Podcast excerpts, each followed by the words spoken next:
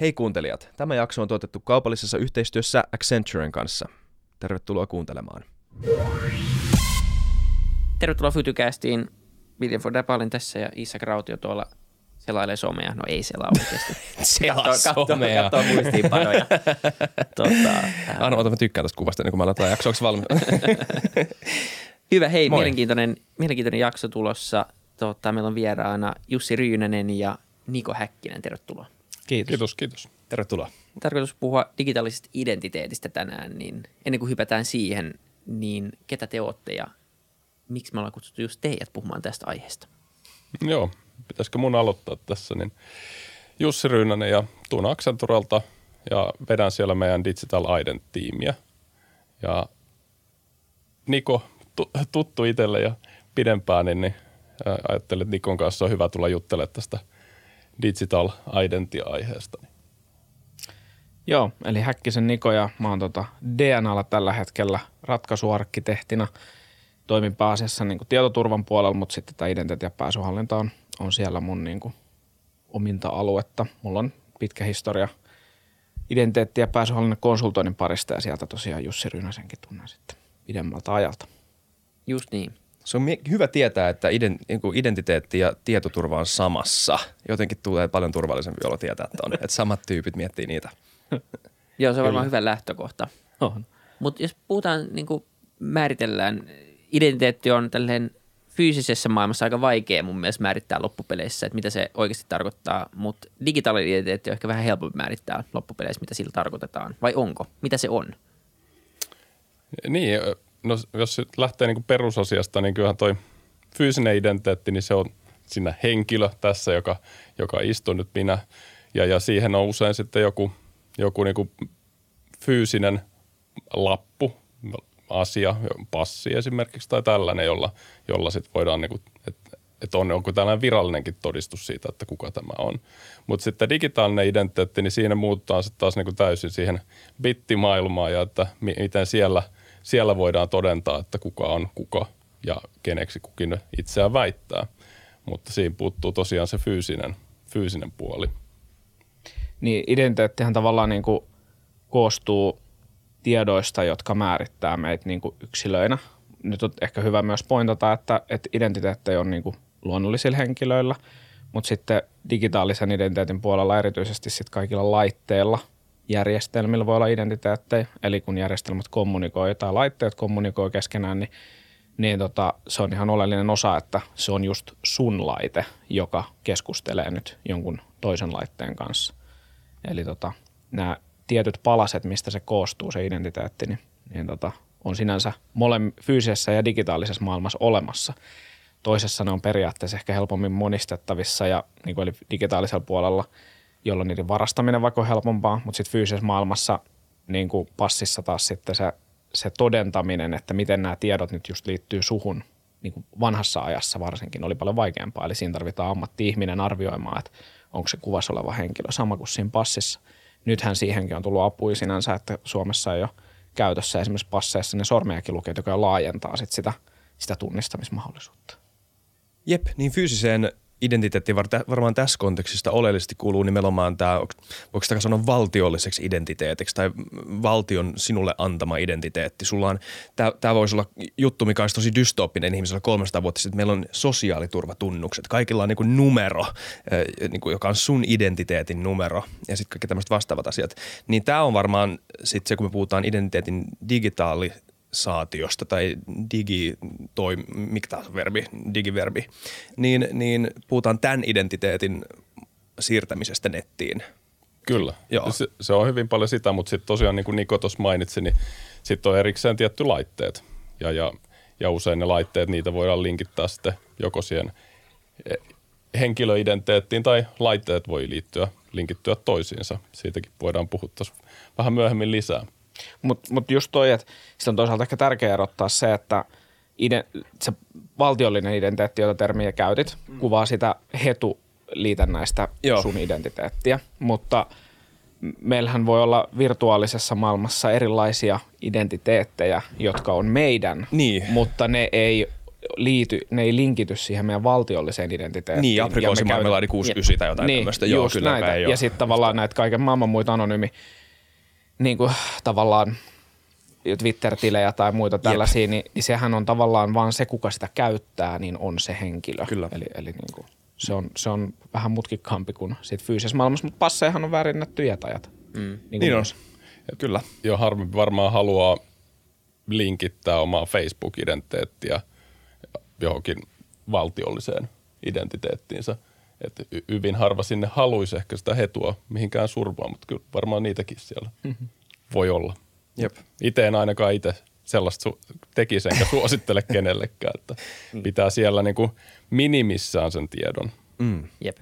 Hetu on jotenkin outo, anteeksi mä keskeytän. Hetu on jotenkin outo numero sille, että se pitää pitää salassa, mutta se on kuitenkin tosi avoin. Ja se heitetään joka ikiseen paikkaan. Se on tosi, mä en aina ikinä tiedä, miten se kannattaa Miten paljon se pystyy niinku tekemään loppupeleissä itse sillä Suomessa enää? Että Jenkeissähän niinku mun käsittääkseni se, että sun hetu viedään, niin voi olla vieläkin aika vakava asia. Ja siellä on vähän monimutkaisemmatkin noi, noi hetunumerot ylipäätänsä. Että siellä, ja siellä harjoitetaan tosi paljon tämmöistä ää, identiteettivarkautta. Ja sieltä oikeasti sun koko elämä voidaan viedä, mikä on taas tämmöinen jenkkiasia. Mun mielestä ihan uskomatonta. Mutta siis Suomessa niin kuin mun käsittääkseni tollaista ei tapahtuisi, että hetulla voi viedä identiteetin, vai voiko? Jos voi siellä tehdä niin kuin tiettyjä asioita, onhan tuossa ollut uutisoinnissakin on ainakin näitä mun mielestä Klarna-laskutuksia on, on pystytty tekemään toisen mm. nimissä.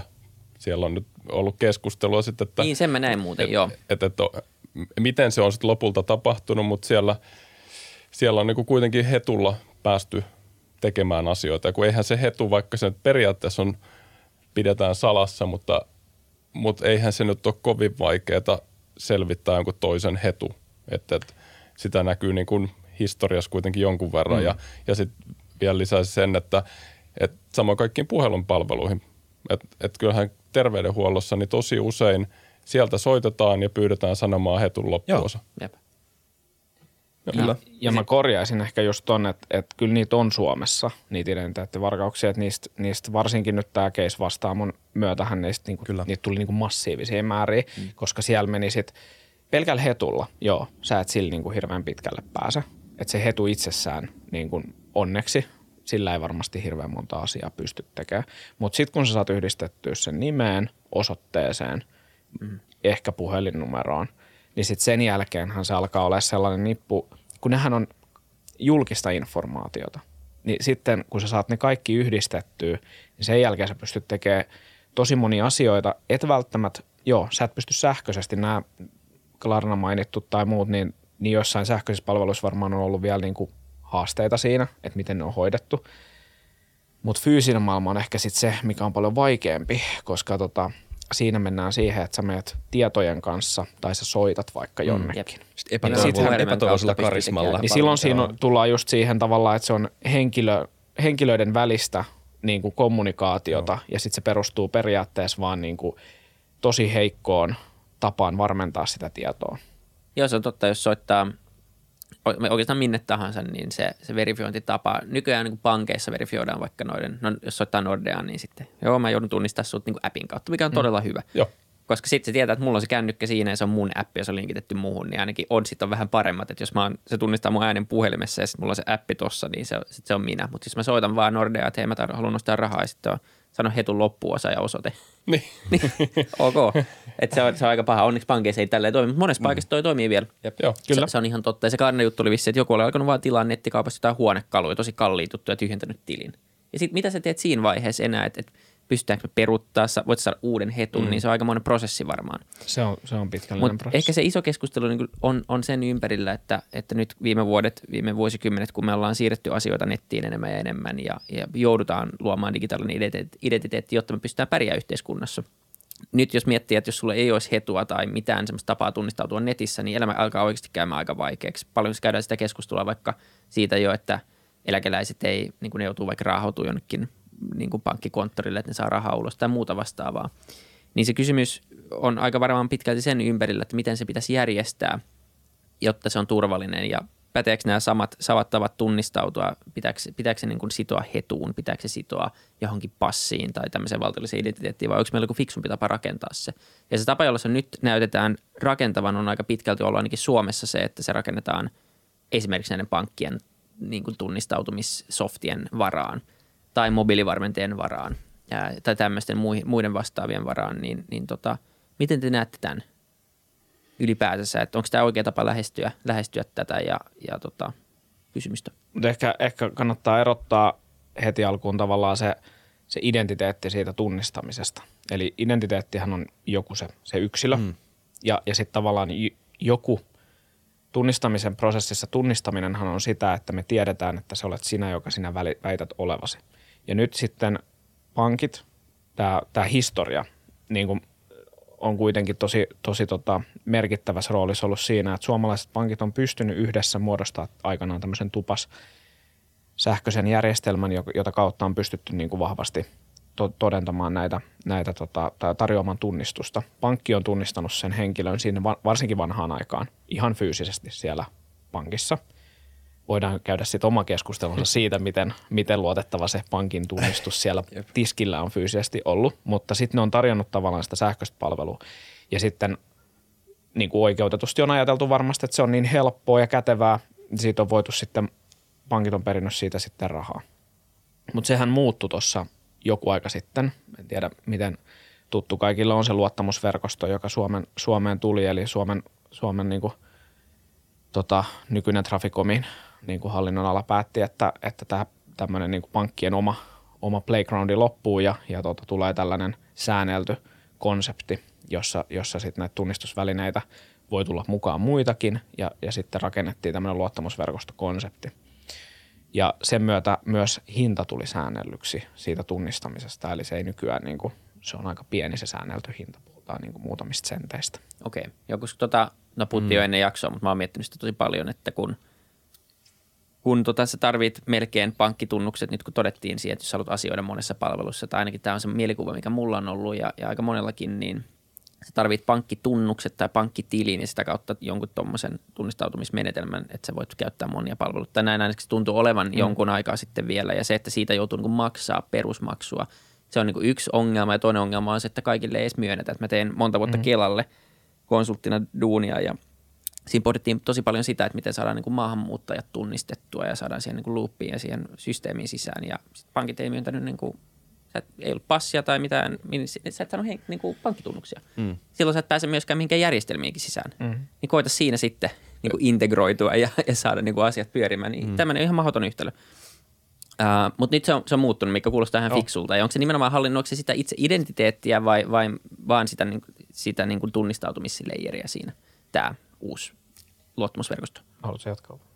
No, mä olisin itse asiassa puhunut vähän tuosta, että, että tämähän on tosiaan niin kuin, se, että pankit on hallinnut näitä identiteettiä ja tunnistautumista, mm. niin sehän on vähän niin kuin pohjoismainen juttu. Mm. Että tilannehan ei ole ollenkaan ollut sama Keski-Euroopassa ja siellä ei edes välttämättä ole mitään tällaista niin kuin hetutyyppistä niin kuin tunnistetta, joka voisi, esimerkiksi Saksassa ei tällaista ole.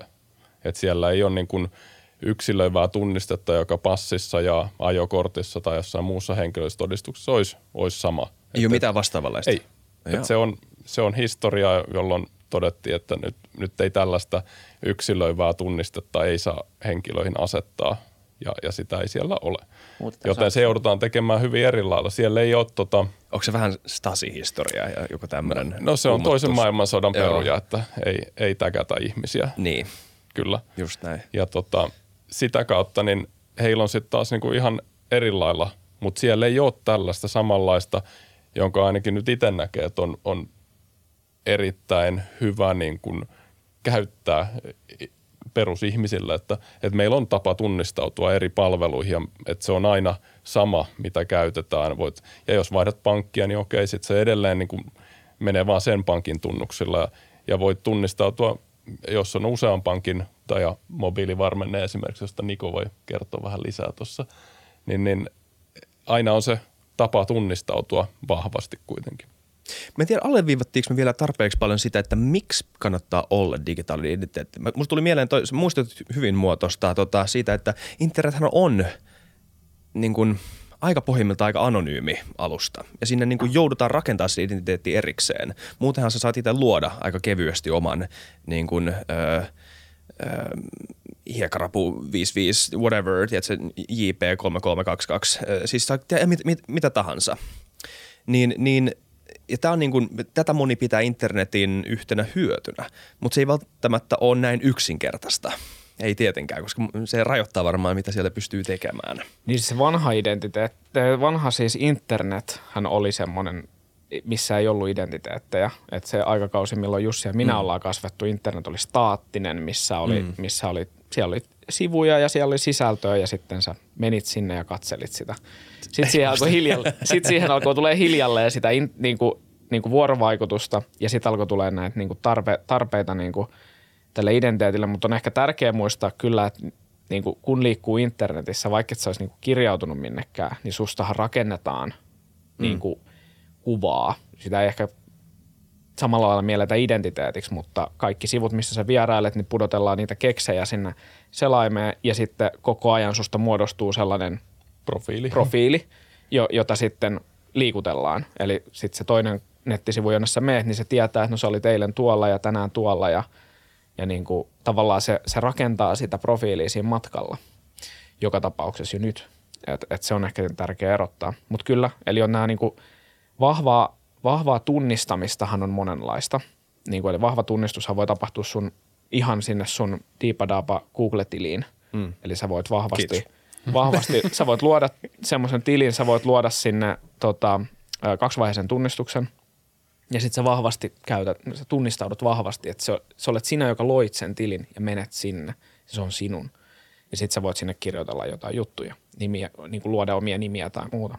Mutta sitten tullaan just siihen, että, että niin kuin tämmöisessä, ehkä mitä tässä on niin kuin erityisesti William korostanut näitä, niin kuin, kun puhutaan tämmöisestä, niin kuin, mihin liittyy raha ja meidän normaali Joo. elämän digitaalisesta ympäristöstä, niin, niin siinä Joo. taas tullaan siihen vahvaan identiteetin tarpeeseen ja tarvitaan sitä tietoa, tietoa siitä, että kuka juuri sinä olet siinä, siinä meidän kontekstissa ja ehkä välillä vähän liikaakin. Mä väittäisin, että Suomessa on ollut pitkään niin kuin outo tarve ehkä sille, että me tarvitaan se hetu yksilöimään se, mutta mun mielestä William vähän sivus sitä, että miten se sitten pitäisi tehdä. Mm, Tavallaan, että siinä, siinähän, siinähän tullaan just siihen, että periaatteessa mikä tahansa asia, mikä yksilöi sut sille palvelutoimijalle, tuo sen niin kuin riittävän tarpeen. Eihän niin kuin kuluttaja, niin kuin yksilön kannalta, niin, niin tota, sehän voi olla jopa ehkä nykyaikaisessa maailmassa jopa semmoinen vierasajatus, että miksi Kela käyttäisi musta samaa yksilöivää tunnistetta kuin – joku tota,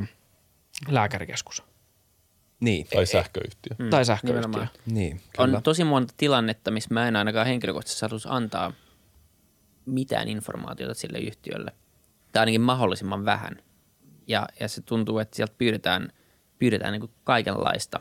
Ja mm. tämähän on nyt tullut, niin tuntuu, että tulee pikkusia sellaisia vastareaktioita ainakin, että Apple pystyy jo, ja se on väärä suunta mun mielestä, mutta se on ainakin jostain se lähtee, että sä pystyt jo – sä pystyt tota, piilottaa sun sähköposti, kun sä sainaat jonnekin ja, ja sä voit antaa, missähän ei lue, että sun tarvii antaa sun oikeata osoitetta, se lukee vaan osoite. Sitten voit laittaa sinne vaan, että 123 polku 123 ja kyllähän se menee läpi siitä systeemistä, että että tommosiahan pystyy tekemään, mutta mitä, mitä siinä niin välittyy sitä tietoa, jos mä, jos mä tunnistaudun vahvasti, niin kuinka paljon siitä tiedosta välittyy sille palvelun tarjoajalle – niin kuin faktisesti heidän tietokantoihin ja kuinka paljon jäävään siihen niin kuin tunnistautumisleijeriin siihen niin kuin itse vaikka johonkin Nordian koodiappiin tai tämmöiseen mobiilivarmenteeseen esimerkiksi. No, siinähän se luottamusverkostossa siinä on, on standardi, mitä siinä välitetään.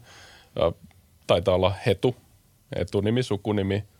Onkohan siinä muuta, mä en tiedä muistaako Niko ulkoa. Mutta se tota, näet yleensä. Niin. Eli ne välity, siinä prosessissa on tämmöisiä välityspalveluita ja tunnistuspalveluita, niin siinä matkalla kerrotaan, että mitä tietoja välitetään ja kenelle osapuolelle. Mm. Joo, se on totta, se on se väli joo, se, joka niin, rikkaa aina joo, pois mahdollisimman nopeasti. Joo. Niin, nimenomaan. Mutta ei, ei, siinä ei niin kuin sen enempää sinänsä välittää. No jo vaan sitä varten, että no hetu tietystä yksilöintiä varten sit siellä loppujärjestelmässä, mitä käyttää ja sitten todennäköisesti etunimi sukunimi on lähinnä siihen, että saadaan niinku personoitua sitä heti, että tietoja välittyy.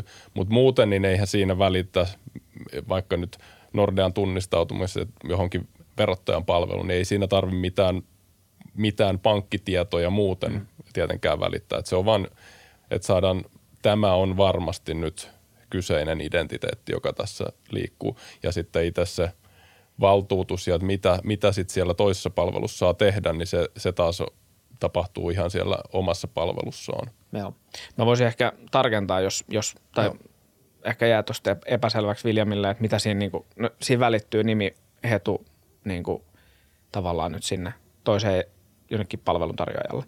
No mitä sitten siinä tapahtuu, jos se on joku, jos sä oot la- hakemassa jostain vieraasta firmasta vaikka lainaa itsellesi, niin sen jälkeen niillä tiedoilla, mitä sieltä tunnistuksesta on saatu, niin sun luvalla yleensä, siinä pitäisi antaa se suostumus, niin tehdään sitten täydentäviä, sitten sun informaatiota rikastetaan esimerkiksi väestötietojärjestelmästä, haetaan sun osoite, virallinen osoite perustuen näillä, näihin tietoihin. Sitten on olemassa vaikka luottotietorekistereitä ja niin kuin mainituissa vastaamokeisseissä ihmiset on asettanut näitä positiivisia tämmöisiä niin kuin omaehtoisia luottokieltoja.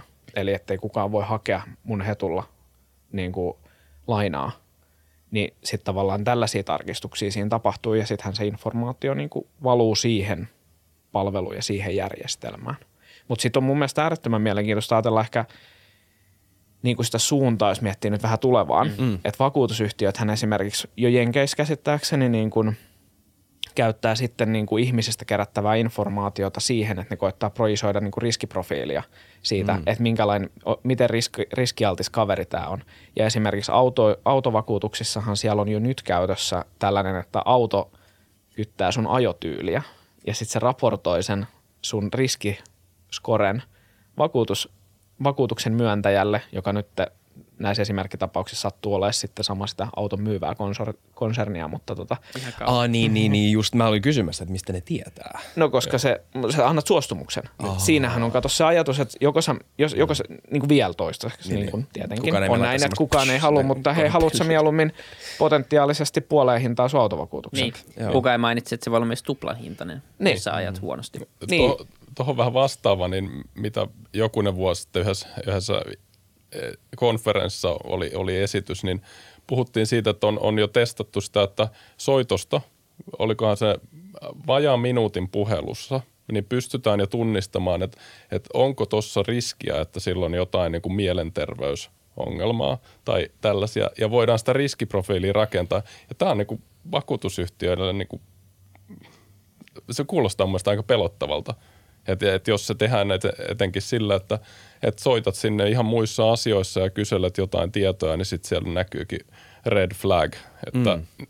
nyt, nyt tällä muuten nousee ensi vuonna vakuutukset. Tässä on aika monen Niin, riski. tavallaan siis näkee, voi nähdä molemmat puolet. Jotenkin tarkka data voisi parhaimmillaan hyödyttää tämmöistä transaktioa tai tehdä siitä paremman, mutta se on ehkä se suostumusongelma jollain tavalla. Tai semmoinen, että jos tämmöistä pystytään tekemään vähän niin kuin huomaamatta, Niin. niin se vaikuttaa vähän epäilyttävältä. Ja sitten se toisaalta aina tullaan näihin, että kun kerätään sitä dataa, olisi nyt sitä henkilödataa ja, ja näitä vahvaa tunnisteinformaatiota, niin sitten toisaalta se, se karkaaminen siitä alkuperäisestä niin. käyttötarkoituksesta, tietovuodot tai, tai niin kuin tietomurrot, niin sitten se lisää aina sitä epävarmuutta, koska sitten valitettavan usein säännökset sekä Jenkeissä että, että Euroopan alueella yleisesti niin kuin pyrkii sitomaan sitä, että, sitä, että toi, niin kuin toimijat ei saisi sitoa sitä kaikkea sun käyttäytymisdataa silleen, että no siinä on suoraan sitä oikeastaan sun hetu ja sitten hetu, hetun takaa löytyy toisesta taulusta sun kaikki henkilötiedot. Silleen, että sitten kun se, joku saa sen niin kuin palan siitä datasta, niin ne ei saisi tavallaan sitä koko, koko niin kuin informaatiota sit niin kuin siitä kerralla ulos. Mitäs tuohon sitten, nyt kun me puhutaan äh, digitaalisesta verifioinnista ja, ja vahvistamisesta ja muista asioista ja sitten tämä hakkerointiongelma, niin miksi me ei voitaisiin tehdä tämmöistä hajotettua identiteettiä, jonka mä sen lisäksi omistaisin? Et, et tämän lisäksi ei, mun ei tarvitsisi niin vaikka OP, mun mielestä niin kuin, ei, no problems, tällä käytännössä on toiminut tosi hyvin, mutta kuitenkin olisi kivempi, jos olisi mun. Niin ja siellä pystyisi vaikka itse katsoa, että minne kaikkialle se, Niin. se informaatio välittyy ja myös poistaa jälki, jälkikäteisesti vaikka Kyllä. Valtuutukset. Ja siis tälleen kuulostaa hyvältä mun mielestä. Idea. No tänä teoriatasolla, niin kun, mä en ole käytännön toteutuksia vielä, vielä nähnyt, mutta on, lohkoketjuun perustuvaa identiteettiä, jolloin itsellä olisi se hyvinkin hallussa, että, että se koko identiteetti ja myös sitten pystyisi määrittelemään tosi tarkasti, että mihin ja mitä tietoa mä välitän siitä. Ja, ja kyllähän tuo ajatuksena on, on hirveän houkutteleva. Ja, ja siitä on ollut myös tämmöinen ID 2020, jo, niin kuin, miksi sitä nyt sanoisi, ehkä tämmöinen ähm, tuleeko se Niko sulle jotain Hanke tai projekti. Niin, joka, joka on niin kuin tavoitteena sitä, että päästään niihin maihin, joissa ei ole, ei ole identiteettiä ihmisillä ollenkaan, niin saadaan niille edes sitten niin kuin digitaalinen identiteetti. Siellä ei välttämättä voida siihen valtiolliseen tahoon samalla lailla luottaa kuin mitä ehkä, ehkä tämä Pohjoismaissa ja Euroopassa mm. ja tällä, niin, niin saadaan se sitten kyseisille henkilöille itselleen. Siinä niin kuin kilpailuasetelma sitten tietyssä mielessä on sitten, että näiden kaikkien, kun heillä on identiteetti jo sitten Facebookista ja tällaista, ja he kokee ehkä sen riittäväksi, mutta tämä, tämä toisi sitten sellaisen erilaisen identiteetin, joka, joka vastaa sitten vähän sitä, mitä Suomessakin on tämä ero kuitenkin siinä, että on, on, on nämä valtiollisen tahon tarjoamat tiedot. Joo, se mun mielestä toi, toi hajautettu identiteettikonsepti tähän noin tosi mielenkiintoisia. Siinä tullaan ehkä siihen, että jos haluaa karkeasti yrittää jakaa, niin meillä on valtiolliset, valtiolliset tahot, jotka haluaa olla tässä identiteetti niin kuin, skenessä ja niillä on ihan oikeutettu paikka siinä ja moni haluaa nojata niihin. Sitten tullaan siihen, että meillä on, meillä on niitä vähemmän siihen valtiolliseen identiteettiin liittyviä nämä nyt esimerkiksi somejätit, Meta, Apple, Google, kaikilla näillä on niin kuin oma agendansa siinä, että he haluaa, että jengi, ihmiset käyttää heidän kirjautumispalvelua, he käyttää sitä heidän palveluansa siihen, että he käyttävät toisia järjestelmiä. Ja sitten siihen ehkä nyt sitten vielä ehkä kolmantena tulee tämä tämmöinen avoin ajatus. Ja, ja tota, sitten kun nämä kaikki vähän sotii ehkä keskenään siitä niin kuin tavallaan, että mikä on se, mitä ihmiset haluaa käyttää ja sitten toisaalta, että mihin, mihin palveluntarjoajat sitoutuu tavallaan, että palveluntarjoajallahan se on työtä toteuttaa joka ikinen tapa niin kuin tote, niin kuin hake, tunnistautua mm. tai, tai hakea sitä identiteettidataa ja sitten toisaalta, missä se on aina riittävä. Ja toi esimerkki tuosta Saksassa, että jos sieltä jo puuttuu se hetu, niin sitten tavallaan ei tarvitse mennä edes, edes Afrikkaan asti. Afrikka on ehkä semmoinen legendaarinen esimerkki, missä, missä tota, ei valtiollisilla toimijoilla ole ollut niin kuin kykyä ehkä rakentaa sitä luottamusta edes sille tasolle, että ihmiset, jos siellä saa jonkun henkilöllisyystodistuksen, niin se, että siihen luotettaisiin niin kuin sähköisessä maailmassa. Että tavallaan ne väärinkäytökset on, on niin hyvä paljon pointti, että me skipataan tämä instituutiokysymys tässä suomalaisina aika automaattisesti, koska mm. se, ei ole edes, se ei ole edes mukana siinä muuttujana. Kyllä, meille se on itsestään selvää. Niin. Ja sitten me, me voidaan käydä ehkä sitä semmoista vähän, vähän tota, etuoikeutettujen ihmisten keskustelua, että no onko niin. se nyt oikein, että pankki tarjo- tarjoaa meiltä tunnistuspalvelut. No niin kuin, mm. to, toisaalla ei ole edes, edes niitä, niin kuin vaikka niitä pankkeja sitten Jep. tarjoamassa niitä. Just niin. Mutta pitkän päälle kuitenkin tuommoinen jonkin sortin hajautettu järjestelmä olisi varmaan niin kuin helpoin ihmiselle luottaa sellaiseen kuitenkin. Ja, ja siinä olisi niin kuin, mitä, mitä enemmän pystyisi hallitsemaan omaa dataa, ää, niin, niin sen parempi se lähtökohtaisesti varmaan kuitenkin on. Toisaalta se Mm. voi olla, että monia ihmisiä ei kiinnosta sen oman, se pitäisi olla niin superhelppoa, että se päivittyy ja toimii ilman, että sä kirjaudut sen ikinä sun elämän aikana. Että se, se on niin aina pelkää näissä, että se on helppo sanoa, että mua kiinnostaisi mennä sinne, mutta että kiinnostaako kaikkea oikeasti sit hallita omaa verkkoidentiteettiä ja vaatiiko se, että sulla on jotain teknistä osaamista, että jos sä nyt tekisit joku blockchain-identiteetin, niin Suomessakin on niin kuin tosi harva ihminen, joka osaa käyttää semmoisia järjestelmiä kunnolla vielä. Mm. Joo, ihan varmasti. Ja se, se niin kuin haastehan on siinä, että noi Facebook ja Google ja Apple, niillä on loputtomasti rahaa käytännössä käytettävissä. Ne tekee sitten tunnistautumista niin helppoa, että ei, ei, ei suurimman osan valtioon, niin eihän niillä ole mitenkään mahdollisuutta kilpailla tällaisen kanssa, että se olisi yhtä helppoa ja mukavaa. Niin Niin ja ne on myös globaali toimija heti, heti niin kuin lähtökohtaisesti, Just että ne voi näin. tehdä standardoidun järjestelmän vähän helpommin kuin Suomi vaikka. niin, Oh. Ja sitten just se, siinä tullaan just siihen rahaan, jo, että tavallaan mitä ne on jo saanut aikaiseksi. Eli tavallaan tiedä, siinä vastapuolella näkyy mm-hmm. Tota, Applen läppäri. Kyllä. niin Anteeksi, mä katsoin sitä. Jos sulla on, ei, surffaa vaan. Niin tota, jos, sulla on, jos sulla olisi Applen kello kädessä, niin se, siinä on nyt jo olemassa ratkaisu. Eli jos sä oot aamulla, tun, et jos se kello tietää, että se on sun ranteessa hyvin suurella todennäköisyydellä, niin se, että kun sä avaat ton koneen, niin se tietää, että se kello on siinä vieressä. Mm. Ja se tietää, että sä oot siihen jossain vaiheessa, se ei ole poistunut sun kädestä, kun siinä on se sensori. Niin se avaa sun koneen. Hmm. Tavallaan, että se, Se on ei olemassa. salasanaa, ei, ei, että niinku se, se muodostaa sen siitä ympäröivästä. Niin, Niinku, eli semmoinen se ei tarvitse edes in- tunnistautuminen. niin, periaat- oikeassa maailmassa ei tarvitse edes internettiä, en tiedä ihan tarkkaan, miten se Applen toteutus on tehty, mutta niin kuin samalla laillahan viimeisimmässä nyt alkaa autot siirtyä siihen, että sulla on puhelin, Bluetooth puhelin taskussa ja sä menet auton luo ja auton ovet aukeaa. Eli se tavallaan luottaa siihen, siihen niin kuin informaatioon. Ja sittenhän se, se suuntahan on, jos tästä nyt lähdetään tätä kaupallista puolta miettiä, että mihin se, mihin se niin kuin johtaa, niin sehän johtaa siihen, että, että joskushan se, tai niin kuin itse aina kun menee huoltoasemalle, niin miettii, että miksi mä edes, niin kuin, miksi mun pitää tässä niin kuin jotain niin kuin tehdä. Mm. Se tuntuu tosi niin kuin hassulle, niin. kun sitä rupeaa ajattelemaan, että se on se mun auto ja mä oon tässä, niin kuin nää tässä. Että no mulla on bensa-auto vielä, mutta sitten sähköautoissa sama homma, siihen tarvii sitä, sitä tota, energiaa siirtää sitten sähköjohdolla ja bensa- tai fossiilisiin autoihin sitten polttoaineen muodossa, mutta ihan hyvinhän se auto voisi kertoa, että no omistajani on tässä. Ei sen huoltoasema, senhän ei tarvitse tietää, kuka mä olen. Mm. Mutta sillehän riittää vaan se, että auto voi kertoa, että sä voit velottaa sen täältä ja mun omistaja on mm. tässä. Se on ok. Niin kuin vaikka parkkimaksuissa on nyt käynyt. Niin. Se on, se on jännä, kun se tuli se taskuparkki tai mikä se onkaan, tai tämmöisiä on monta. Ähm, niin mä ajattelin, että vitsi, maailman turhin juttu ihan oikein. niin kuin, että kuka tekee appin tähänkin? Sitten kun se aseis puhelimeen ja ajaa se parkkihalli joka kerta kuninkaallinen olo, kun se puomi aukeaa, sitten sä ajat ulos ja kuitti sähköpostiin ja sun ei tarvitse mennä automaatin kautta. Niin, no, se on ihan huikea. Mut, sama juttu. On, mutta sitten se on samaan aikaan tosi niin kuin pelottava on. ajatus, kun, kun niin kuin mä oon kerran ollut kaverin vieressä, joka sanoi, että katsoo puhelinta ja sanoo, että mä ajoin just parkkihalliin. että auto on tuolla pihalla.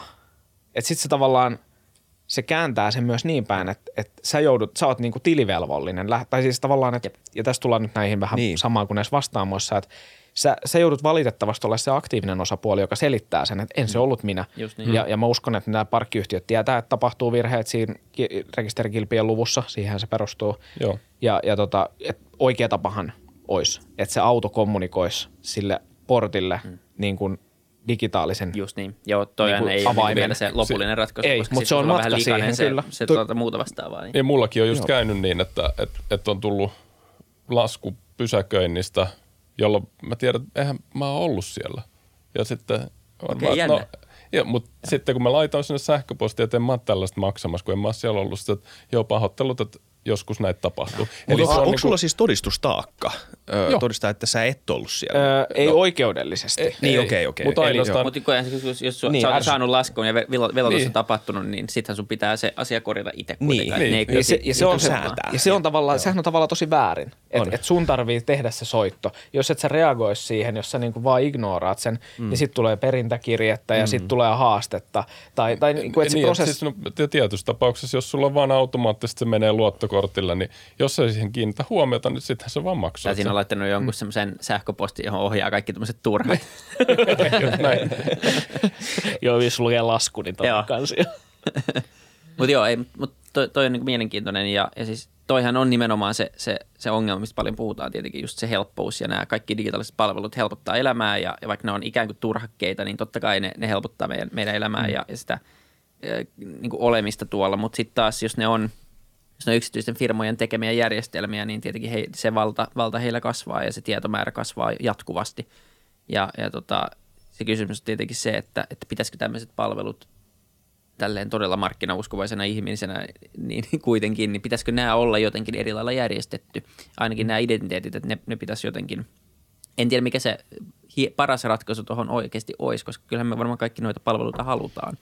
Ja kyllä mm. mä ainakin näen, että se olisi, olisi hyvä, että – myös vaikka se, että mä menen ruokakauppaan nämä Amazonin konseptikaupat, että mä vaan nostan sieltä ja kävelen ulos ja velotetaan automaattisesti. Onhan se siis ihan siisti teknologinen maailma, missä voisi elää, kunhan se kaikki data ei aggregoituisi johonkin yhteen paikkaan ja sitten kun se hakkeroidaan, niin mun niinku joku, tai se, se vielä niin kuin pahempi, että jos joku vaan varastaa mun puhelimen, niin se on mm. koko, koko mun elämä periaatteessa. Se, se saa mun auton, Älä sano jossain tätä. vaiheessa se pääsee, ei, mutta se pääsee niin kuin mun himaan. Mm. Siis jossain vaiheessa, jos kaikki kytketään mm. siihen, siihen suuntaan me ollaan menossa. Mutta siinä tullaan just siihen tavallaan, että, että että pitää ajatella ehkä niin, että se teknologinen kehitys menee sitä kohti, mm. että, että no Jussi sanoi tuossa, että pu, niin kuin puheesta pystytään päättelemään sun mielentilaa vaikka, niin toinenhan on niin kuin, että on jo nyt olemassa tekniikoita, mitä voi käyttää ää, niin kuin web-palveluissa hiiren liikkeiden mm. ja selaimen niin kuin informaation analysointiin ja yrittää tehdä tämmöistä käyttäytymispohjasta arviota siitä, otko se sinä. Mm. Sitten, sittenhän niin kuin tavallaan yhdistetään niitä informaatioita. Se, että sulla oli se sun oma toinen laite siinä läsnä, se on vaikka samassa maanosassa edes ja, ja niin kuin muodostetaan sitä riskikuvaa, niin sitten mä luulen, että sellaiseen suuntaan kun se menee, niin, niin se vähän helpottuu. Mutta oot ihan oikein siinä, että, siis, että isoilla yrityksillähän on se oma agendansa ja sitten yksilöillä on vähän niin kuin oma agenda, mutta sittenhän siihen, siinä voi ajatella positiivisesti, että, että nämä lainsäädännöt yrittää puuttua, että, että niin kuin arvioidaan niitä määrääviä markkina-asemia ja sitten toisaalta on nyt tullut nämä, nämä Euroopassa omat tietosuoja-asetuksensa, jotka sitten rajoittaa, niin kuin, joka on tavallaan aika niin kuin internetmaailmassa aika uskomaton konsepti, että, että niin kuin se laki pakottaa toimijoita, jotka tarjoaa palvelua Euroopan alueelle. Mm. Tavallaan yli sen oikein juridisen vaikutusvallan, Just missä niin. Niin kuin yleensä, yleensä toimitaan. Mutta jos vielä, sorry, mutta vielä miettii sitä niin kuin, sitä tilannetta, jos puhuttiin identiteettivarkaudesta, se on vielä verrattain vaikeaa kuitenkin Suomessa, mutta jos se jatkossa vaatii sen, että mä vien vaan tuosta Issakin laukun, jossa sen kännykkä ja toi läppäri on, mm. ja sitten mulla on koko se elämä ainakin hetkellisesti hallussa. Vaan. Mutta mut se vaatii tietty sen, että sä pääst siihen kännykkään sit sisälle. Joo. Ja, ja, ja noista niin kuin Niko tuossa vähän mainitsikin noista käyttäytymiseen perustuvista mm. niin kuin tunnistautumiseen liittyvistä tällaisista niin kuin erillisistä asioista, joista voidaan niin kuin koostaa sitten se, että mikä se riskitaso on. Eli, eli esimerkiksi niitä on kännykkään siihen, että, että mä pidän kännykkääni tietyssä asennossa. Sun on tosi vaikea pitää sitä samalla lailla ja, ja, ja liikuttaa sormea siinä samalla lailla. Tehän niin kuin, pystytään saada sitä kautta sitä, että, että nyt tämä ei ole ehkä sillä oikealla henkilöllä tämä kännykkä. Meillä on jokaisella yksilöivä kävelytyyli, joka kännykkä pystyy tunnistamaan, kun se heiluu taskussa, niin, niin pystytään saamaan niin kuin, että yksittäisenä se, että se tunnistautuminen tapahtuisi kävelytyyliin, niin on ehkä vähän, vähän niin, ei ainakaan sellainen, että, että mä haluaisin sellaista, koska siinä on virheitä varmasti tulee paljon. Mä, mulla on jalka kipeä, niin se ei ole sama kuin se oli eilen vaikka ja, mm. ja tämän tyyppistä. Mutta että – saadaan sitä niin kuin useampia, jolloin pystytään, että nyt tässä on jotain poikkeavaa, laitetaan joku lisävahvistus. Että nyt, että olisiko sulla nyt joku toinen laite, jolla sä voit tunnistaa sen, että sä oot nyt varmasti se. Niin se on se su, niin kuin osien kokonaisuus tekee siitä uniikin, mm. sitten jos se on niin kuin tarpeeksi laajasti ja se on varmaan vaikeasti kopioitavissa ja imitoitavissa. Et parhaassa niin kuin tapauksessa todellakin niin – varmaan pystyisi luomaan paljon, paljon paremman kokonaisuuden kuin vaikka joku yksittäinen salasana, joka myös on aika mielenkiintoinen konsepti, jos miettii. Jep. Mut, eli tämä, niinku, tämä, tämä tilanne tässä on jollain tavalla se, että ö, biometrinen data ja sen kautta tunnistaminen tai, tai sen ö, taakse asioiden piilottaminen on, on monella tapaa tosi hyödyllinen asia, tosi hyvä juttu, jolla pystytään pelastamaan varmaan moni aika huono tilanne monelta ihmiseltä, identiteettivarkauksia ja näin. Mm.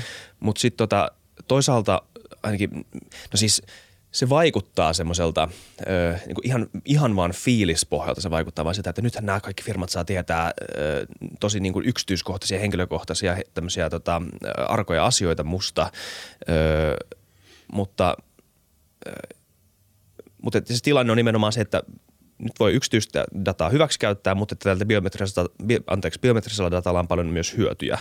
Että se on, se, sillä pystytään oikeasti suojaamaan Kyllä. Ö, paljon tehokkaammin kuin esimerkiksi tämmöisillä salasanoilla. Että tämä on itse asiassa hyvä ö, kehityskulku, että näitä tulee enemmän. Joo. Mutta mut ehkä to, mä katkaisen tossa, koska Joo, on aina hyvä pysähtyä, aina hyvä pysähtyä siihen, että, että pitää miettiä, mitä sä, nyt kun sä puhut biometrisestä datasta – niin sä, sä tarkoitat itse asiassa, jos puhutaan tässä kaupallisessa kontekstissa, niin, niin silloin puhutaan siitä, että sä luotat Googleen tai Appleen niin. siinä, että he tekee sen biometrisen tunnistuksen siinä laitteessa oikein. Eli siinähän palvelu, niin kuin Nordea-näppi mainittuna, niin siinä Face ID, Touch ID tai Googlen tota, nämä sormenjälki tai, tai naamalukijat, niin nehän ei, Nordea ei niitä niin kuin, se ei saa sun sormenjälkeä, se ei saa sun – naamaa sinne, e- vaan se, se saa tiedon siitä laitteesta, että tämä on sinä biometrisen tiedon perusteella, mutta se ei niinku, siinä tullaan tämmöiseen, että johonkin on luotettava. Niin.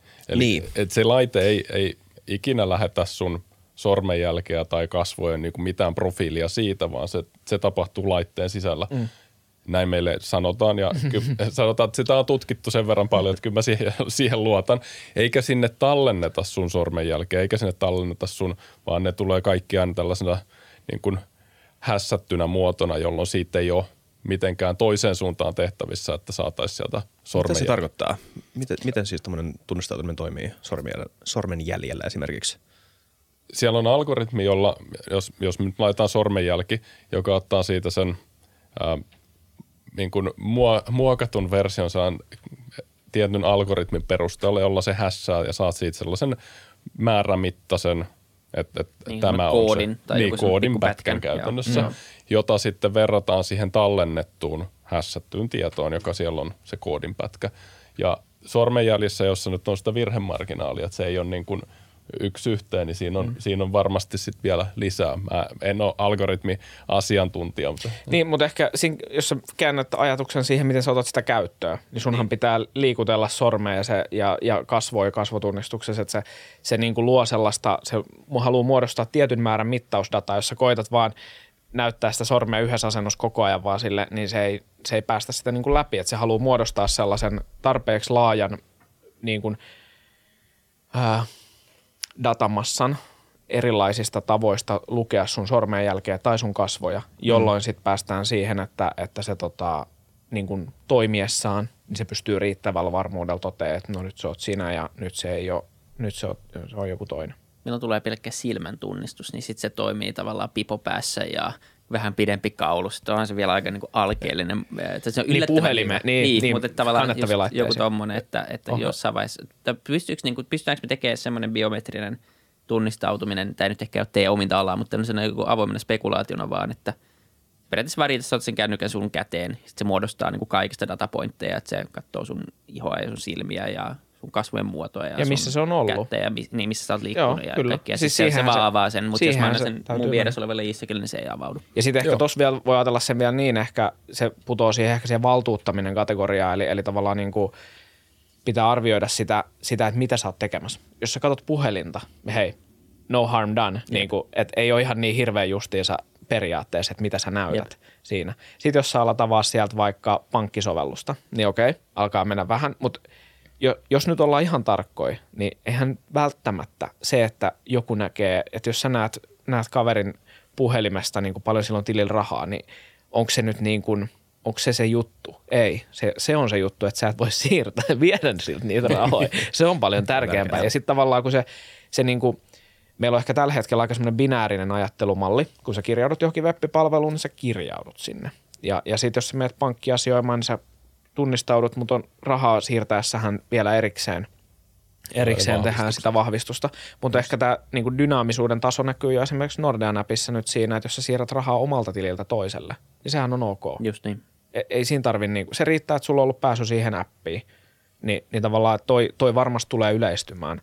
Mutta se ehkä, mikä tekee sitten taas sit vaikean, on se, että meillä on ne, meillä on ne eri tahot. Meillä on, meillä on niinku julkiset toimijat, jotka haluaa nojaa siihen niinku vahvaan identiteettiin enemmän tietyissä tilanteissa. Sitten meillä on tavallaan nämä markkiatoimijat ja sitten sit tullaan vielä siihen, että ihmiset haluaisi tätä niin kuin hajautettua identiteettiä tai jopa siis sellaisia konsepteja on olemassa, missä sä itse hallinnoit myös sitä, niin kuin, sitä tavallaan sitä access- ja valtuutuspuolta, että et tota, mitä enemmän sitä alkaa mennä hajanaisemmaksi, niin sitä enemmän sulla voi olla kontrollia, mutta sitten vähän niin kuin sä sanoit tuossa aikaisemmin, haluuks ne tavalliset käyttäjät oikeasti? Niin, no se on mm. tosi hyvä kysymys. Tai siis se on, niin kuin, se on lähinnä se, se ajatus tuossa, että jotenkin tuntuu, että ei loppupeleissä niin. kuitenkaan. että Käyttäjät haluaa helppoutta. Siksi sen takia nämä kaikki isot firmat laajenee ja sen takia se, nämä tunnistautumissoftat, mitä on käytössä, niin, mm. niin on niin laisti käytössä, koska ne toimii. Kyllä.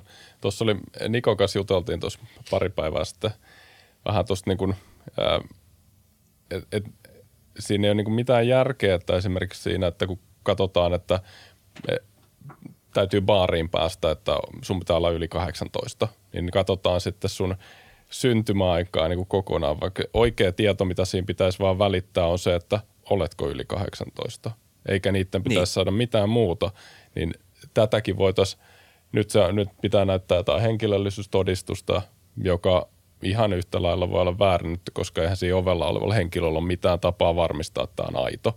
Niin, niin toikin saataisiin digitaalisena toteutettua merkittävästi paremmin. Että siinä olisi vaan, sulla on sellainen appi, joka varmasti näyttää oikein sen, ja siinä on vaan QR-koodi, joka ovella luetaan, tit, joo, kaikki on niin kuin, tämä homma on, kunnossa, niin olisi se aika, aika paljon parempaa. On, ja sitten just ehkä kääntää vaikka vielä jotain, jos ajattelisi, ne on vähän hankalia ehkä miettiä aina niitä fyysisen maailman käyttötapauksia, mi- miten se niin kuin muuttuisi, mutta joku tämmöinen luottotietojen tarkist, luottokelpoisuuden tarkistus, jos sä oot jossain sopimustilanteessa vaikka niin kuin fyysisesti paikalla. Mä oon joskus miettinyt, kun pankissa on pankissa jotain asuntokauppa-asiakirjoja niin kuin täyttämässä, että sehän on äärettömän epäturvallinen niin kuin tapa todentaa, että se olen minä, joka laittaa sen niin kuin nimmarin siihen paperiin verrattuna niin kuin omassa maailmassa sähköiseen asiointiin, mm. että se on paljon turvallisempaa. Mutta sitten just se, että, että tavallaan toi Jussin kuvaama esimerkki on niin kuin käännettävissä just vaikka tämmöiseen luotto, luottotilanteeseen, että eihän siellä niin kuin luottoa antavalla osapuolella ole varsinaisesti mitään muuta kiinnostusta kuin, niin kuin kyllä tai ei.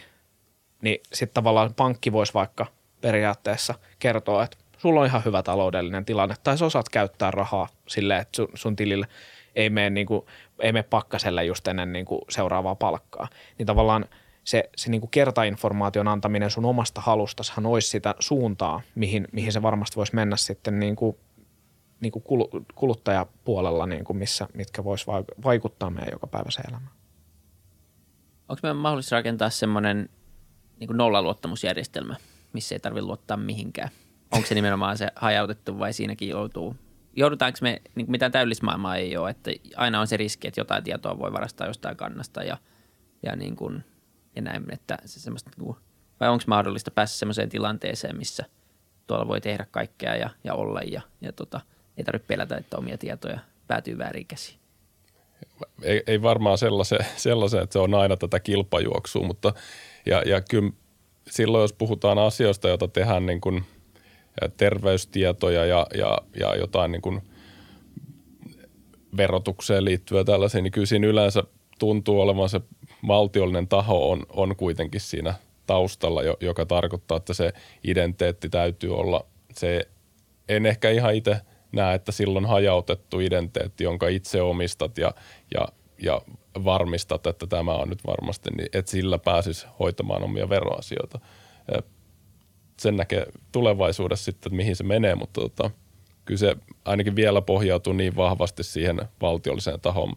Mutta se, mitä tuossa aikaisemmin puhuttiin tästä, että, että kun Suomessa se nyt on hyvin pitkälti ollut pankkien hallussa ja, ja, ja, ja, ja nyt on tullut luottamusverkosto, mutta eihän se, se toimikorttikirjautuminen, mitä vahvasti yritettiin, niin se tuli liian myöhään siinä vaiheessa, kun se oli jo auttamatta niin kuin vanhentunutta, että miten sä se tuohon kännykkään laitat. Mm.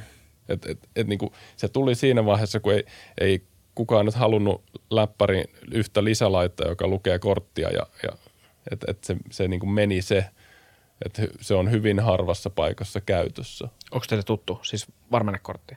Joo, tai niin ajatuksen siellä, tasolla, joo. joo. Eli var, varmennekorttihan oli tämä julkisen, julkisen puolen liikkeelle laskema tapa niin kuin sähköisen asiointi, ja siinähän tullaan siihen, että sen, sen tarkoitus oli olla periaatteessa semmoinen tasapainottava niin kuin vaihtoehto niille pankkia ja muille, muille toimijoille. Mulla oli Tanskassa tuommoinen NemID, jota mä käytin. Joo. Mä luulen, että se on var- vastaava. Hyvin mahdollista. Hyvin mahdollista. Ja nykymaailmassahan joo. sitten ehkä, jo, niin kuin Jussi sanoi, että se oli liian myöhään ja liian ajoissa. Ehkä nimittäin, koska voisi ajatella niin, että, että nykyaikaisilla niin kuin NFC-tekniikoilla tai muilla, niin sitten sille voisi löytyä se paikka, koska nyt periaatteessa melkein varmaan kaikissa puhelimissa löytyy joku NFC, NFC-lukio. Niin kuin, tavallaan, että joo, nämä, nämä olisi niin kuin, tavallaan ratkaistavissa olevia asioita, mutta sitten ehkä, kun tuossa nyt jo lämpiössä puhuttiin, niin, niin tuosta mobiilivarmenteesta. Mikä se on? Niin, se, se, se, Viljami kysyi, että mikä se Mutta se on äärettömän mielenkiintoista tota, ajatella, että, että mobiilivarmennehan on siis hyvin vanha niin kuin ratkaisuna. Ää, perustuu SIM-kortin salausmekaniikkaan ja niin kuin analogisesti voi ajatella niin, että se on vähän sama kuin sun puhelimessa se sormenjälki-konsepti. Eli se sormenjälki on niin kuin sen laitteen valmistajan vakuudella niin kuin yksilöi sut siihen laitteeseen. SIM-kortissa – mobiilivarmentajassa samalla lailla, niin, niin se, se SIM-kortilla oleva niin kuin fyysinen informaatio, jota ei sieltä niin kuin irti saa, toki SIM-korttien monistus ja se on sitten oma asiansa, mm. mutta niin kuin sitä ei sieltä helposti napata, sä et voi kopioida sitä on the fly, niin, tota, niin se yksilöi sut sitten tavallaan henkilönä. Ja se mobiilivarmennehan toimii tekstiviesteillä – tämä niin kuin nykyisesti laajemmin käytössä oleva malli, joka on siinä mielessä äärettömän mielenkiintoinen, että sehän on nimenomaan ollut sit se niinku, niinku edellä aikaansa silloin, mutta sitten se ei, se, ei niinku, se ei saanut markkina, markkinoilta ehkä sitä tarvittavaa huomioon, että pankeilla oli tarpeeksi vahva se otanta sitten kuitenkin ehkä siihen, siihen prosessiin. Ja siinä tullaan just siihen tupasmenneisyyteen, jota tuossa nyt puhuttiin aikaisemmin. Eli pankeillahan oli, jos, jos sä halusit vahvaa asiointia, vaikka sulla oli sä olit vakuutusyhtiö, ja sä et, sulla ei ole pankkia omistajana tai sulla ei ole kone, yhteyttä pankkiin, niin sun pitää tehdä kaikkien pankkien kanssa sopimukset siitä tupasasioinnista, että sä saat niitä. Ja jokaisen oma integraationsa, se oli niin kuin tosi työlästä. Niin nykyinen tämä luottamusverkosto on sitten taas helpottanut sitä puolta. Mutta se mobiilivarmenne on yksi, yksi tapa niin kuin toimittaa sitä, sitä tota, sähköistä vahvaa tunnistautumista.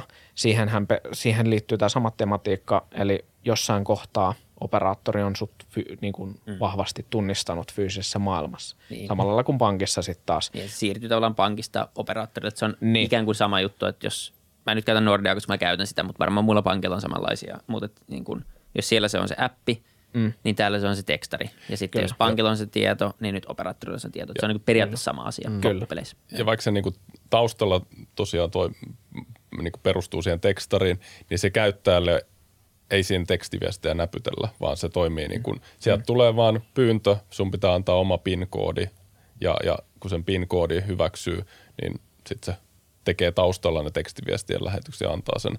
Että et se on ihan käytettävä, siinä on tällä hetkellä puutteena varmasti se, että se ei tue kasvojen tunnistusta eikä, eikä sormenjälkeä, mm. mutta niitä on mahdollisesti tulossa. Niin, toista, toistaiseksi tilanne on toi, mutta, mutta ehkä, ehkä tuosta päästään just siihen, että, että tavallaan, joka on niinku just se vähän se, mun mielestä se ollut aina se hankaluus siinä, että että ihmiset, ihmisten voi olla vaikea erottaa sitä, että, että milloin just puhutaan siitä valtiollisesta identiteettikonseptista ja milloin puhutaan sit siitä niin kuin omasta jostain, jostain tota, muusta omasta identiteetistä. Ja, ja niin kuin, mä en tiedä, teille ehkä on, mutta, mutta keskivertoihmiselle ei välttämättä ole itsestään selvää, että, että niin kuin okei, kun sä asioit vaikka pankkien kanssa ja joo, se sun henkilötunnus on nyt se sun yksilöivä tieto siinä vahvassa asiointimaailmassa, mutta mikä on sul niin kuin se kriittinen piste siinä sun muussa virtuaalisessa elämässä. Sehän on sähköposti. Mm. Eli sulla voi olla miten vahvoja salasanoja minne tahansa palveluihin. Mm. Niin jos ei sulla ole niissä palveluissa käytöstä, jos ne palvelut ei ole toteuttanut monivaiheista tunnistusta tai ne, ne ei ole niin kuin hyvin toteuttanut sitä omaa tekniikkaansa, niin ne aina nojaa siihen, että salasanaresetointi tapahtuu sähköpostilla.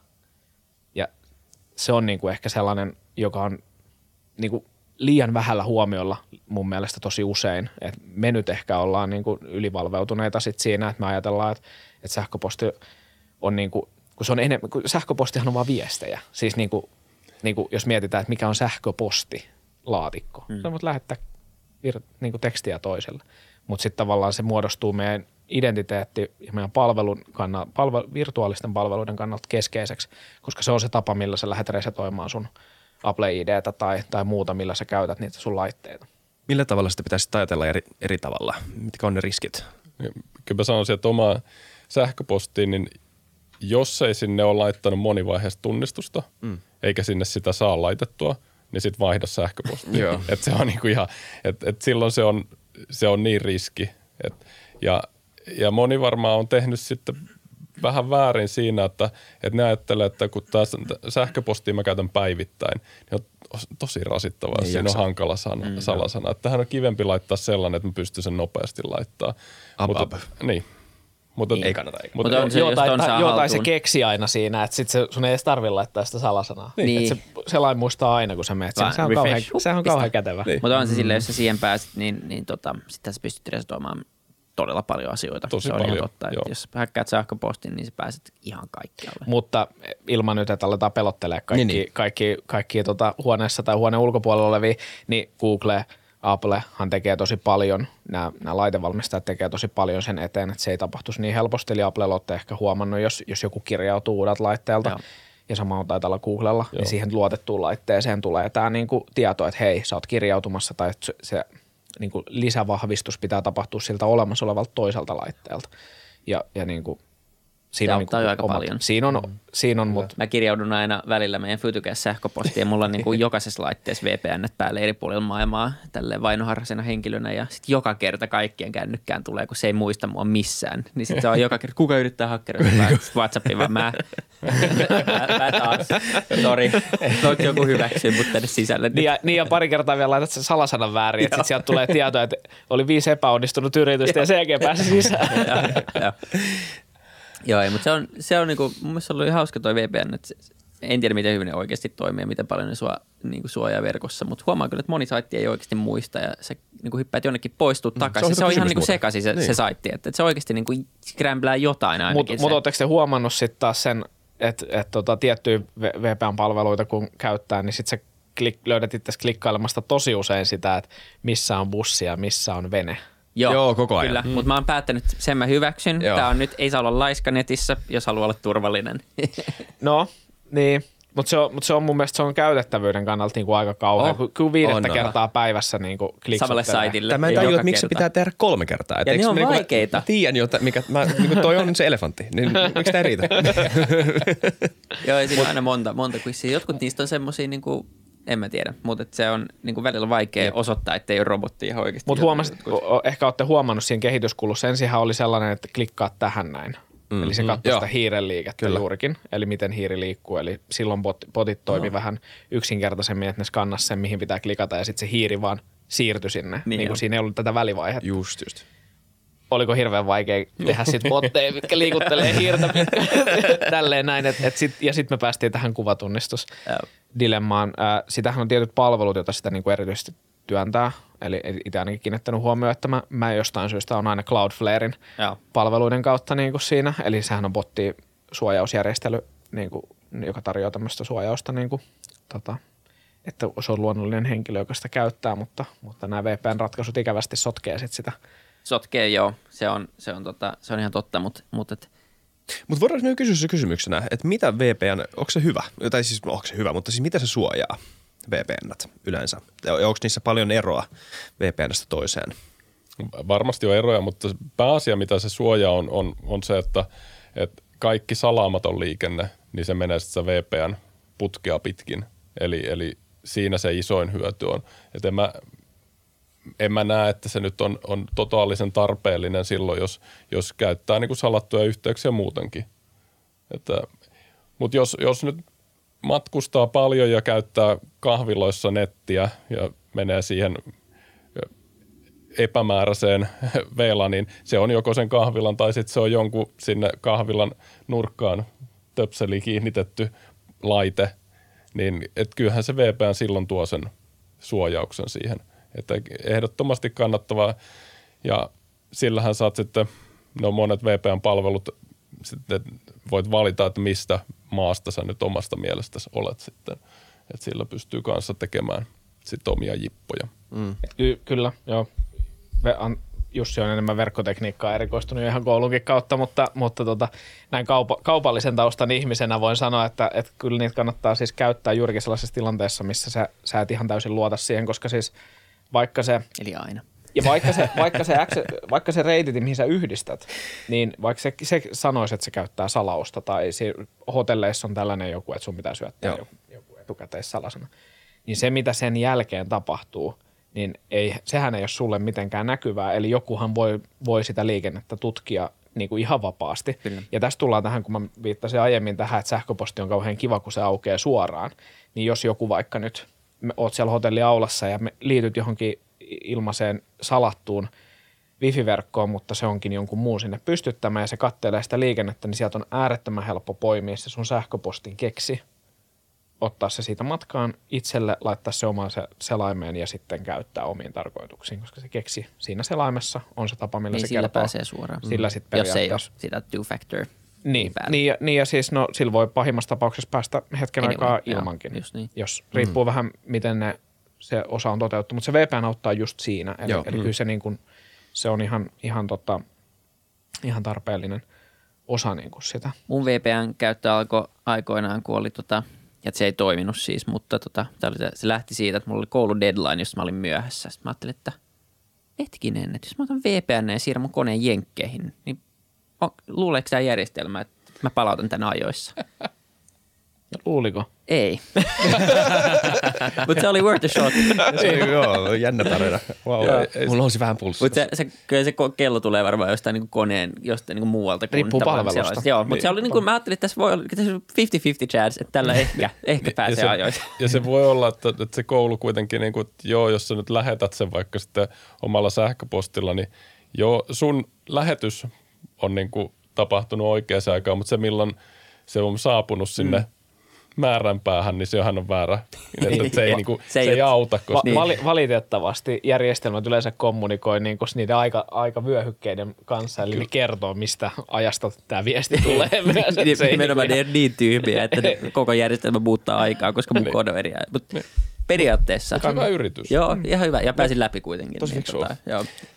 Siitä se lähti ja sen, sen jälkeen on ollut VPN ja, ja tota, mulla on kännykäskin se VPN, mä en tiedä, mitään hyötyä. Mutta sa- samalla tavalla, jos sä surffaat jossain avoimessa verkossa, niin se on ihan, ja plus, se on hauska pystyä siirtämään. Mutta pakko kyllä sanoa, että kyllä se aiheuttaa vähän semmoisia niin käytännön haasteita. Sitten se läkittää sitä nettiä aika usein, että niinku se ei löydä sitä nettiä, kun se VPN hakee sieltä taustasta. Se pitää resetoida se, että mä pääsen nettiin oll- ollenkaan. Niin. Joo, ja niissäkin on, on varmasti aika isoja eroja, että, että minkä palvelun tarjoajan VPN on käytössä. Että, että niin, sen, jos sen käytettävyys on hyvä ja se toimii kivasti, niin silloinhan sitä tulee käytetty, joka on se tietty pääasia. Että et sit jos sen kanssa on koko ajan ongelmia ja vähän väliin on silleen, että no mä en pääse tähän palveluun nyt tämän VPN kautta, niin laitetaan se pois päältä, niin sitten se hyöty vähän niin kuin katsoa. Jep, ja sitten sen unohtaa kahdeksi viikoksi pois päältä. Niin. Se on se klassinen. Ai vitsi, tää on ollut pois. Mutta se on hyvä se, mä käytän sitä F-Securen, Samoin. terveisiä Mikko Hyppöselle, hyvä tuote. Niin tota, Freedom on ihan hyvä. Joo. Mutta mut se on niin siltä. kuin, äm, se, se on silleen koukuttavaa, kun sä näet paljon se on niin blokannut tracking attemptteja mm. ja paljon se on suojannut sun liikennettä. Ja sit, hei, tää, on- tämähän toimii tämä juttu, mutta ei sillä lue mitä, mitä trackingia se on niin kuin estänyt. Yksi kilpaileva, kilpaileva ratkaisuhan tuommoiseen on, joka on tosi mielenkiintoinen, ja ei ole hirveän laajalle levinnyt, mutta jotkut reititin, eli tämmöiset koti, kun sulla on kotona reititin, wifi-boksi, niin jotkut sellaiset on alkanut nyt tarjoamaan semmoista, että sä voit kotiin ottaa sen VPN-yhteyden. Eli kun sä oot maailmalla, siinä ei tule tämmöisiä samanlaisia, nyt ehkä sinä tästä blokkausta mm. niin kuin konseptia, vaan ajetaan sitä, että, että se sun käyttö on turvattua.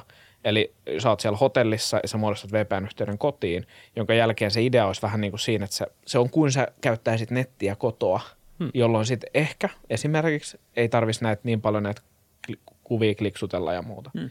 jo, koska se näyttää silleen, että sä tuut sun. Totta. Koska nämä, en tiedä oliko tämä itsestään selvää, mutta ne kuvathan tulee sen perusteella, että ne on tunnettuja VPN, niin kuin tällaisia hostikoneita, mistä se sun F-Securenkin VPN-yhteys lähtee ulos. Sehän vaihtuu se piste, mistä se tulee. Ja tota, ne tietää, että nämä liittyy näihin VPN-providereihin ja, ja tota, tarjotaan näitä tota, kuvia ja ei avata Netflixiä ja avaa sulle niitä yhteyksiä. Joo, ei, nyt, nyt on tullut niitä, niitä estoja alkanut tulla, jossain vaiheessa mm. toimii aika hyvin, mutta nyt se että vaikuttaa siltä, että käytät VPN. Pistä se pois päältä. Et, en mä halua pistää pois päältä. Mä menen toiselle saitille. Mun on itse asiassa pitänyt kokeilla tota, munkin reititin sitä Mm, meillä on- tarjoaa, niin on, on pitänyt ulkomaan kokeilla. Mä en muistanut. Täytyy pitää mielessä, että No, mä oon käyttänyt itse asiassa sitä, että mä pystyn siirtämään sen, sen tota mun oman laitteen sinne kotiverkkoon. Eli on vähän ehkä neuroottinen jossain kotiautomaatioasioissa, niin mä en halua avata niitä internettiin. Niin mm. ne vastaa siellä kot- sisäverkon puolella, niin sit mä voin sillä mun teleport-appilla siirtää mun puhelimen näkymään, että se, olisi, se on kotiverkossa. Ja sit se sen hallitsemaan. väylän ja sitten mä pääsen sinne. Aha, fiksua. Joo. On. Ja just siksi mä luulen just, että tila on siis, on, on näille tällaisille, nämä on niinku omat nämä, jotka tätä träkkäämistä ja muuta suojaa, mutta sitten mä luulen, että kyllä toikin tulee yleistyä tuommoinen, no tuommoiset tekniikat, koska se, se käyttö, on- mun mielestä se käyttökokemus on liian huono. Jep. Niin Niin, ja toi on niin hyvä pointti, että, niin kuin tavallaan, että jos pystyy omassa verkossa tekemään asioita ja olemaan mm. pois netistä kokonaan tiettyjen asioiden kanssa, niin totta kai silloin se hakkerointiriski ainakin vähenee aika merkittävästi. Niin, tokihan ne muodostuu sitä aina omiksi pisteeksensä, että Jep. Joo. kyllä. Tämä on kohta tunnin, tai nyt, siis nyt jo tunnin jakso. Ö, mutta Teekö meillä kysyä semmoinen niin wrap-up-tyylinen kysymys, joka ö, voisi olla sille, että voisi vähän niin kuin kiteyttää niitä, että mi, mihin suuntaan tämä keskustelu digitaalisesta identiteetistä, mitkä nämä suurimmat trendit on just nyt? Mitä tässä jaksossa pitäisi teidän mielestä ottaa niin kuin käteen tärkeimpinä pointteina? Tämä on laiska toimitukselle loppukysymys. Kun Tosi huono. Sitten kerrotaan, että mitä, mitä tästä pitäisi Niin. kertoa. mistä me puhuttiin tässä. Niin, Tai kyllä. Mitä, mitä me jätettiin puhumatta. Niin. Jussi. No joo. Ja ky- Siis mun mielestä ei voi sanoa, että digitaalinen identiteetti on niin kuin valtavassa murroksessa, mutta ehkä se, niin kuin mikä, mikä niin kuin yleisöllä, niin, niin että et taju pitää erillään sen, että, että mikä on digitaalinen identiteetti sellaisiin niin kuin tärkeisiin asioihin, joissa nyt puhutaan niin kuin itselle merkittävästi, on jotain pankkiasiointia, terveystietoja ja tällaisia. Ja sitten on se digitaalinen identiteetti, mikä sulla on käytettävissä näihin somejuttuihin. Mm. Niin et pitää ne erillään, on yksi, yksi tietty oleellinen asia. Ja sitten sit yleisesti, miten, se, miten haluaa sen tunnistautumisen tapahtuvan, että et, et vaikka se nyt ei ole mikään merkityksellinen tietysmielessä joku Facebook, mutta mut laittakaa kaikkialle se monivaiheinen tunnistus päälle ja, ja niin kuin sähköposti, mistä niin kuin sanoin, niin se on ehdottoman, se on niin, niin tärkeä piste. Se on muodostunut sellaiseksi, koska sen kautta pääsee sitten resetoimaan käytännössä kaikki, mm. lähes kaikki palvelut. Jep. No ehkä, ehkä just toi, toi on niin kuin hyvin, mitä Jussi sanoi, niin, niin tavalla, tavallisten käyttäjien näkökulma. Mä näkisin, että, että niin kuin liike- niin kuin yritysten ja, ja niin kuin palveluiden tuottajien näkökulmasta, niin, niin murrosta on varmasti tapahtumassa enemmän. Eli tavallaan kuluttajat vaatii tosi paljon se, se helppous, mm. mitä tässä on puhuttu. Eli tavallaan tunnistautumisen ja, ja digitaalisen identiteetin ja sen oman tiedon välittämisen hallinnan niin kuin vaade tulee varmasti yleistymään niin kuin tulevaisuudessa ja samaan aikaan se käytettävyyden pitää helpottua. Eli niin kuin, siinä on varmasti enemmän työtä ihan itse kullakin taholla, niin kuin, niin kuin, että miten se tavallaan saadaan saadaan pidettyä se homma niin kuin aisoissa, niin kuin julkiselta puolelta aisoista, kun markkinat menee niin omaa vauhtia eteenpäin ja kuluttajat menee sinne, missä, missä sitten toisaalta on joko se valta tai valta siihen omaan tietoon tai sitten se helppous, että sitten ne menee siihen vaakakuppiin. Se, jos on selkeästi niin kuin lisääntynyt se, se keskustelu ja ehkä ihmisten tietoisuus siitä, että, että he eivät halua enää ihan niin kuin sinisilmäisesti jakaa kaikkia omaa tietoaan, vaan että, että, että ne vaatii jo palvelulta sitä, että, että mä haluan tietää, mitä musta välittyy. Mä mm. haluan antaa suostumuksen, että mä annan teille tämän tiedon, enkä tätä. Te ette tarvitse mun mielestä tätä. Mm. Tai, tai jos, jos te vaaditte sen, niin mä en ehkä halua käyttää itse asiassa tätä palvelua. Että, et, et, se on hyvin, ehkä ihmiset on, on tullut tietoisempia mm. vähän tähän koko, koko asiaan. Mutta sitten siinä on se toinen puoli on tosiaan, että – se käytettävyys pitää olla sillä tasolla, mitä se on noissa parhaissa palveluissa, kun tunnistaudutaan. Ja, ja se, se kilpajuoksu on sitten aika, aika kovaa. Niin. Ja mä uskon just, että, että, että se ehkä jos pitää yrittää ennustaa, niin mä, mä haluaisin ajatella, että, että maailma menee enemmän sellaiseksi, että, että niin kuin – mä haluaisin, että kymmenen vuoden päästä me nauretaan ja ihmetellään, että miksi me on joskus käytetty salasanoja. Oh, niin. Et niin kuin, se tavallaan, se salasanan konsepti, se, se meni jo tavallaan. Että nyt tarvitaan jo niin vahvoja salasanoja, että ne on tosi niin kuin epäkäytännöllisiä. Nyt sitten meillä on toistaiseksi salasanat ja nämä kaksivaiheiset tunnistukset ja nämä prosessit, mutta kyllä mä niin kuin sanoisin, että se tulee muuttua, että jos sä niin kuin kymmenen vuoden päästä teet palvelua, niin se salasanakirjautuminen on vähän sillä, että voi luoja, että, että, että tota, Vieläkö? Vieläkö niin, on pakko? Joo, Käyttääkö ja, joku näitä vielä? Niin, että et, et ainakin itsellä se, että et kun niitä salasanoja vielä tosiaan vaaditaan, mm. mutta en, en mä tiedä omia salasanoja. No. Ei mulla ole mitään. Mä käytän salasana lompakkoa tai tällaista salasana manageria, jonne voisit tehdä niitä pitkiä. Mutta eihän siinä ole mitään, se on mun mielestä ihan selkeästi välivaihe. Niin on. Että kyllähän se on siitä, siitä sehän on tavallaan, eroon. Niin, sehän on vaan merk, tarpeeksi pitkä merkki, joka menee taas kohti sitä token-maailmaa, missä sitten niinku sertifikaattityyppisesti sä kerrot luota, luotetulla tiedolla, että kuka sä oot. Joo. Et siihen suuntaan se lähtee menee varmasti. Niin, se on kyllä yksi, mitä ainakin itselle jää päähän tästä, että me niinku nykytilanteessa me vähän spämmitään sitä informaatiota mm. paikasta toiseen, joka ylittää sen kynnyksen sille, mitä se palvelu vaatii varmistaakseen, että tämä, tätä, tämä yksilö voi käyttää tätä palvelua. Mm. Ja että tässä olisi niin kuin paljon tehtävää mutta kanssa, että niin kuin, te, että se asetelma on, moni ei varmaan halua antaa, monipalvelun tarjoaja ei, tarjoaja ei välttämättä halua antaa sitä, sitä etuaan, mitä he nyt saavat siitä nykyään nykypäivänä saadusta informaatiosta? Tai onko tämä edes mikään ongelma? Tämä varmaan riippuu, mistä puhuu, mutta siis näettekö te tämän niin fundamentaalisena ongelmana tässä niin kuin neuvotteluasemassa, että nämä palveluntarjoajat sanoisivat, että ei, me halutaan kaikki tämä informaatio, vaikka me ei välttämättä tarvita sitä? Kyllähän se, se data, mitä, mitä he kerää, mm. niin sillähän on se arvo. Niin. Et se, siihen se koko Facebookin ja Googlen Niin, no tota, niin arvo perustuu, että et, et, et kyllä ei ne nyt hevillä siitä niin kuin luovu, että, että he ottaisivat vain minimaalisen määrän dataa, mutta tota, niin, kyllä ky, jossain vaiheessa siinä tulee kuitenkin sit se, että mikä on se balanssi, mutta tota, eihän, mä en ole itse, on suositeltu sitä, että kannattaisi kirjautua tota Facebookiin myös, myös niin kuin sillä mainostajapuolella ja nähdä, että mitä eurolla pystyy saamaan, niin kuin, minkälaista niin kuin kohdennettua mainontaa ja, ja se on kuulemma aika, aika hevi.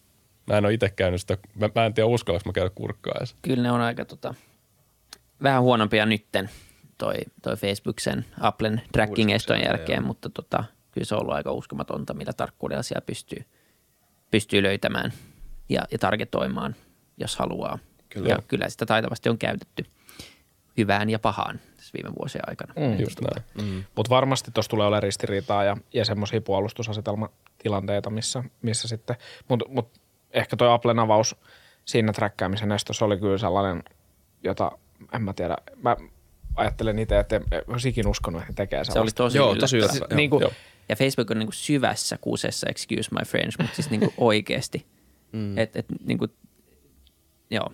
Mutta mut samalla ei- lailla se, sit Google ei olisi ollut se, joka sitä ekana tekee, mutta nyt ne on sellaisessa asemassa, että ne on vähän niin kuin puu ja kuoren välissä, että et, et kun toinen major-pelaaja on nyt sen, sen niin kuin avannut, niin nyt sitten pitäisikö meidänkin ja sitä varmasti siellä paljon Joo, punnitaan. Tuossa näin. tullaan varmasti tasapainoille tosi paljon. Ja Mä en tiedä, onkohan se nyt, että Google vähän katsoo, että alkaako niin kuin Android-käyttäjiä siirtyä mm. sitten niin kuin Applen puolelle tämän takia, vai oliko tällä sitten oikeasti mitään merkitystä, että onko kuluttajat vieläkään, Kiinnostaako niitä? että kiinnostaako niin. oikeasti. Mm. Se on, me, meidän tässä on helppo sanoa, että kiinnostaa jo paljon, Mut, niin, mutta moni on sitä mieltä, että ei mulla mitään, Salattavaa. ei mitään sanottavaa. Mm. Ottakaa kaikki. Niin, tai moni, moni elää semmoisessa dissonanssissa, missä niinku sa- sanallisesti kiinnostaa, mutta mm. sitten ei vaan jotenkin rekisteröi, että sitä ta- se tapahtuu koko ajan. Että mm. samalla kun sanoo ne sanat, niin se, ta- se puhelin on siellä taskussa, mm. eikä se käyttäytyminen muutu. Niin, mutta se on vaikeaa. Ne on tehnyt ne palvelut itsensä. On, niin kuin ollaan to- toistuvasti tässäkin podissa sanottu, niin siellä on niin paljon. Se, se on niin kuin, ne verkostovaikutukset noissa palveluissa on niin vahvat ja, ja kaikki muut on siellä, niin se on niin kuin periaatteessa helppo sanoa, että mä en halua käyttää Whatsappia, kun Jep. siellä on nämä ja nämä ongelmat. Mutta en, en, kaikki sun kaverit ja firmaryhmät ja kaikki on Telegramissa, niin et sä sinne siirry. Mm. Tai suurin osa ei siirry. Niin, niin tota, näin se vaan menee. Niin, ja sitten vielä se siirtyminen ja sen jälkeen, että oikeasti poistaisi sieltä sen tilin. Joo. Niin, Ne on kaksi aika eri asiaa. niin se on aika... Niin, kyllä. Et, et, et, joo, mekin ollaan niinku kaveriporukka, jos Nikonkin kanssa ollaan, niin signaaliin siirryttiin. Ja, mutta tota, Niin Telegram on Kremlin hunaja äh, Joo, purkki. se oli, se oli No huono, tiedä, huono onko, tiedä, onko.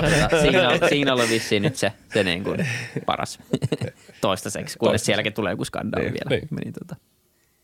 Kyllä, Mä ei oon jossain näin. listalla nyt, kun mä sanoin tämän. No joo, whatever. Ei se mitään, me ollaan jo. Me ollaan Kiinan estolistalla jo. Se, voi- se, voi- on siistiä niin, päästä niin, Venäjänkin niin, ollaan estolistalle. Joo. Tätä Hyvä. ei siis kuulla Kiinassa tätä jaksoa. Ei, Ei. Va- va- valitettava kyllä. Eli täys Aa. maailmanvalloitus tällä jaksolla ja okei, saavuttamatta. sitten lähti aika paljon kuulijoita. Joo, Kyllä. Joo. Että se lupaus siitä viidestä miljardista kuuntelisi, niin ei ehkä ihan pidä nyt paikkaansa. Tämä Kiinan juttu on tämmöinen recent development. Mutta Hyvä, hei, tosi mielenkiintoista. Joo, paljon niin kuin, ö, yksityiskohtaista de- teknistä tietoa näistä Joo. asioista. Ja oli kiva, niin kuin, me ollaan paljon puhuttu esimerkiksi siitä biometrisestä datasta ja sen mm. käytöstä, niin oli hyvä nähdä vähän pu- puhetta siitä, että miksi tämä on hyvä suunta, tai että mm. miksi tämä voisi olla hyvä suunta. Jep. On todella hyvä, rakkaita näkökulmia. Kiitos kun pääsitte. Tämä oli tosi mielenkiintoista. Kiitoksia. Kiitos teille. Ja ensi jaksossa jatketaan. Kertokaa kommenteissa, että tota, ootteko te team salasana vai team kasvojen tunnistus. Nähdään. Moi moi. Moi.